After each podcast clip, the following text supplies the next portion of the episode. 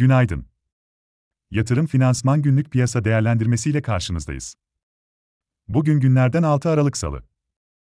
ABD'de bu cuma açıklanacak üfe ve gelecek salı beklenen tüfe öncesinde verilere odaklı sıkışık bir piyasa görünümü izliyoruz. Son göstergelerin istihdam ve ücretlerde artış, enflasyon için öncü sayılabilecek göstergelerde ise yine yükseliş yönünde gelmesi, Powell sonrası artan piyasa iyimserliğini limitliyor. ABD'de yıllık tüfe Ekim ayında %8,2'den %7,7'ye gerilemiş ve zirvenin geride kaldığı tezi kabul görmeye başlamıştı. Ancak son göstergelerin ardından Kasım'da da %7,3'e gerilemesi beklenen yıllık tüfenin daha yukarıda oluşabileceği karamsarlığı da artıyor.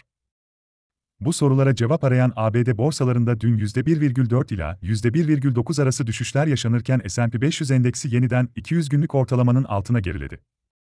ABD vadelileri bu sabah hafif pozitif tarafta tepki arıyor, Asya'da ise karışık bir görünüm var. Biz de zayıf açılış bekliyoruz.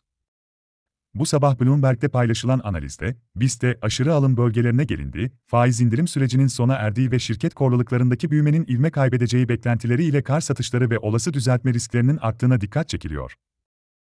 Bu görüşe, endeks bazında yakın dursak da, şirketler bazında bakıldığında az sayıda şirketin endeksi sürüklemiş olması ve çoğu şirketin halen cazip getiri potansiyelleri sunması nedeniyle BIST geneli için katılamıyoruz.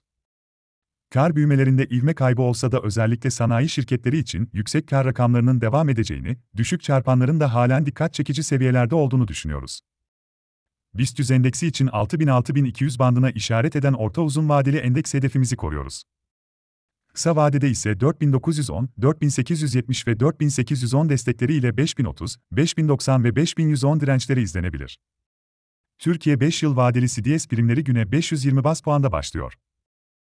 Ajandada ise içeride veri akışı sakin, hazinenin 5 ve 7 yıl vadeli tahvil ihraçları gerçekleşecek. Ayrıca, Rekabet Kurumu'nun zincir marketlerin fahiş fiyat uyguladığı iddiasıyla başlattığı soruşturma kapsamında sözlü savunmaların bugün alınması, nihai kararın ise 15 Aralık'ta açıklanması bekleniyor. Dışarıda, Almanya fabrika siparişleri ve inşaat PMI ile ABD dış ticaret dengesi izlenecek. Yatırım finansman olarak bol kazançlı bir gün dileriz.